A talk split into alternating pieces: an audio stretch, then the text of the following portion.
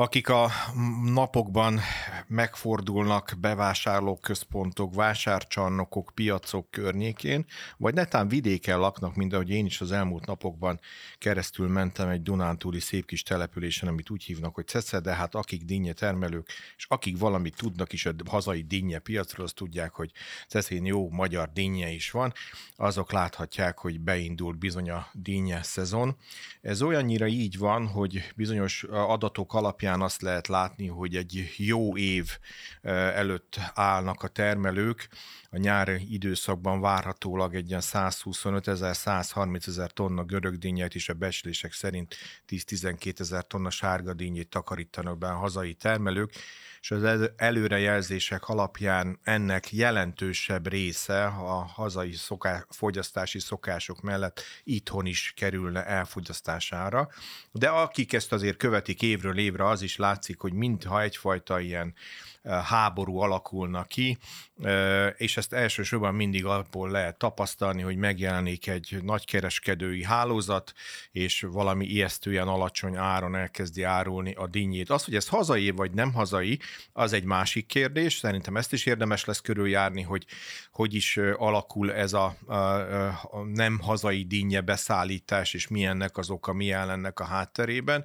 Viszont a mostani időszakot ugye a kötelező akciózás kormány döntés is beárnyékolhatja, hisz a kereskedők erre hivatkozva is próbálnak kedvezőbb árakat biztosítani a fogyasztóknak. De azért próbáljuk meg ezt maga komplexitásában helyére tenni ezt a kérdést, és vizsgálni azt, hogy hogy is lehet értelmezni a hazai dinnyetermelők helyzetét. Göncő Mátyás, a Magyar Dinnyetermelők Egyesületének elnöke van itt velem a vonalban, aki éppen most is a földeken dolgozik, illetve a csomagolás környékén van, ahogy beszéltük. Jó napot kívánok, üdvözlöm Önt! Jó napot kívánok, üdvözlöm! Nos, mehetünk akár abban a menetrendben is, hogy van-e állandó dinnye háború, tehát most már évről ére visszatérően is ennek mi áll a hátterében, és mitől más a 2023-as dinnye háború? Én nem gondolnám, hogy éppen dinnyeháborúról kell beszélni, hát. ez még nem egy háború, hanem, hanem egy helyzet, a, amit azért tartunk nem megfelelő akciónak, mert ugye, ahogy a magyar görögdinnye szezon elkezdődött július 10-e körül, olyan szinten, hogy akkor már ugye az üzletláncokban is megjelent a magyar görögdinnye, rá két napra ugye meghirdeti az egyik üzletlánc azt, hogy ö, ö, akciót indít el, ami ugye 50-60 forinttal ugye lehúzta a görögdinye fogyasztói árát, ugye, és ez ugye azért volt indokolatlan részünkről, mert, mert egy keresleti piac volt, a. magyar görögdínyét, az import áru nem nyomasztotta, nem volt a nyakunkon a görögdínye, görög-görögországi görögdínye, hanem a, a, se az olasz, és ezért mi indokolatlannak tartottuk, még az importárát tudták végig magasan árulni, amikor megjelenik a magyar dinnye, akkor ugye avval azonnal akciózni kell. Igen, a két dologot mondott most nagyon fontosan. Egyrészt, hogy, és akkor erre visszakérdezek, hogy önök most úgy látják a hazai piacot, hogy egyébként a magyar termék iránt a magyar fogyasztói oldalról van egy elköteleződés, tehát hogy keresik, várják, hogy mikor jelenik meg a piacon a magyar dinnye? Én úgy gondolom, hogy igen, a magyar ember szereti a magyar terméket. engem kérdezni, én azt válaszolnám rá, hogy igen. Igen, a magyar görögdíjnek meg is van egy maga sajátossága. Én biztos vagyok benne, hogy ízvilágában sokkal többet tud, mint a déli országokban termő gyümölcsök. Erre van is egy magyarázat, hogy miért. Ez nálunk egy klimatikus adottságból adódik. Ugye kereskedelem politikailag a másik mondásának a második fele az meg azért izgalmas, mert ugye az az 50-60 forint, amivel úgymond a, a, az árszinthez, az árérzékenységi szinthez képes lejjebb megy, az ugye több dolgot be tud indítani. Egyrészt a termelőnek nem éri meg ennyire értékesíteni, ezt szokott lenni az egyik alapvető probléma, teljesen jogosan azt gondolom, de azért érdemes ezt meghallgatni a szakember szájából is. A másik pedig az, hogy ehhez elkezdenek felzárkozni a többi kereskedők is. Így van, ezt tartom egy nagy problémának. a másik probléma nem az, hogy ebben az árral nem boldogulnának a termelők, hanem következik akkor, hogy egy hét múlva mennyivel megy le, két hét múlva mennyivel megy még lejjebb az ára. Ja, és tehát beindít egy baj, ilyen tendenciát. Van, beindít egy folyamatot, uh-huh. és akkor ott van baj a, baj a július végi dinnyadásoknál, hogy már akkor annyira mélyen van a görög dinnye eladási ára, hogy onnantól nem éri meg majd a termelőnek, és ugye nem is gondoltunk még azokra, akik ugye gondoltak a magyar fogyasztókra, hogy augusztusban is fogyaszthassanak magyar görög dinnyét. Ugye akkor mi lesz az ára, majd felteszem én a kérdést augusztusban. És az augusztusban megtermelt görög dinnyének is ugyanúgy meg kell adni mindent, a költségei annak is ugyanúgy megvannak, mint a júliusra megtermelt görög dinnyének. Na itt akkor kicsit megint a rádióhallgatók kedvéért, és mondhatnénk úgy, hogy a nem termelő laikusok irányába szólaljunk meg. Tehát ugye itt, itt, itt arról van szó, hogy a háttérben valamennyire programozhatóvá teszik a termelők azt, hogy mikor van betakarítás. Igen, igen, ezt Magyarországon lehet ugye úgy szabályozni, hogy, hogy, hogy az első ültetések gyakorlatilag július elejétől augusztus 10-ig teremnek le, és azok a gazdák, akik ugye ki szeretnék szolgálni a magyar fogyasztót, a magyar kereskedőket magyar áruval, azok ugye ültetnek később is, és ezáltal húzzuk szét a magyar görögdínye szezon. Ugye ezekre a termelőkre is gondolni kell, hogy ugye ők is majd úgy tudják eladni az árujukat, hogy, hogy a következő években is ez a, ez a tendencia biztosított legyen. Szóval akik még augusztus 10-én, 15-én magyar dinnyét látnak a piacon, nyugodtan kopogtathatják, zörgethetik, mert biztosak lehetnek benne, hogy még jó minőségi dinnyét fognak hazavinni. Így van.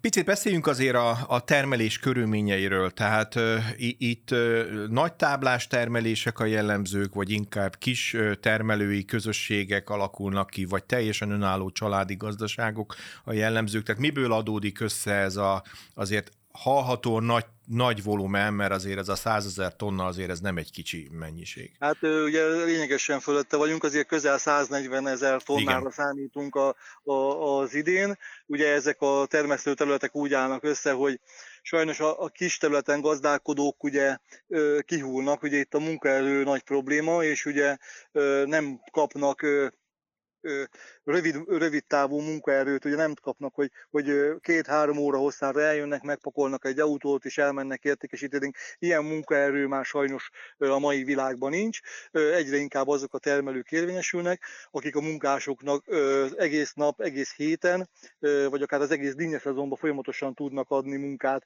és itt a munkaerő nagyon sok mindent meghatároz ebben a szempontban. És maga a védelkezés, tehát az idei időjárás mennyire befolyásolta a termelést? Úgy gondolom, hogy eltekintve attól, hogy az utóbbi időben egy pár területen hallottam, hogy volt jégverés, okozott károkat, a termés mennyiségben, az országos termés mennyiségben ez még nem jelentős.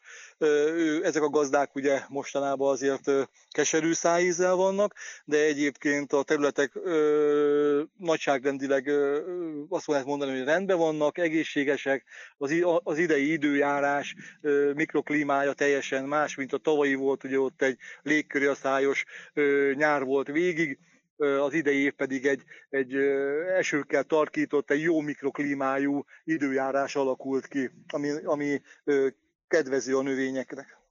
Ez egyébként így, a, most ugye pont idézte ön is a tavalyi ö, klímát, az ideit is, de nagyjából a volumenét tekintve az a szám, amit ön is ugye mondta, hogy jóval százezer tonna felett van, ez azért úgy évről évre azért úgy úgy, úgy nagyságrendileg tartja ezt a számot. Megmondom aztán majd miért kérdezem ezt az adatot, mert mert hogyha a magyar beszállítói kör úgymond stabil és számítani lehet rá, és mondjuk a hazai hálózatok nem tudom melyik szereplője, talán ebből a szempontból ez nem is lényeges, de számít a magyar dínyére ilyen értelemben, akkor ő nem fog csalódni. Igen, igen, hát ugye el lehet mondani, hogy most már hosszú, hosszú, éve, hosszú évek óta ugye az a tendencia volt, hogy csökkent a terület.